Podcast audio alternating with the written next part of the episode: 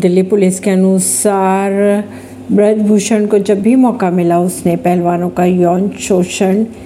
करने की कोशिश की दिल्ली पुलिस ने राउज एवेन्यू कोर्ट को रविवार को यौन उत्पीड़न के एक मामले में बताया कि भारतीय कुश्ती महासंघ के पूर्व अध्यक्ष ब्रजभूषण शरण सिंह को जब भी मौका मिला उसने महिला पहलवानों का यौन शोषण करने की कोशिश की पुलिस के अनुसार ब्रजभूषण सिंह के खिलाफ आरोप तय करने के लिए उनके पास पर्याप्त सबूत है परमेश सिंह नई दिल्ली से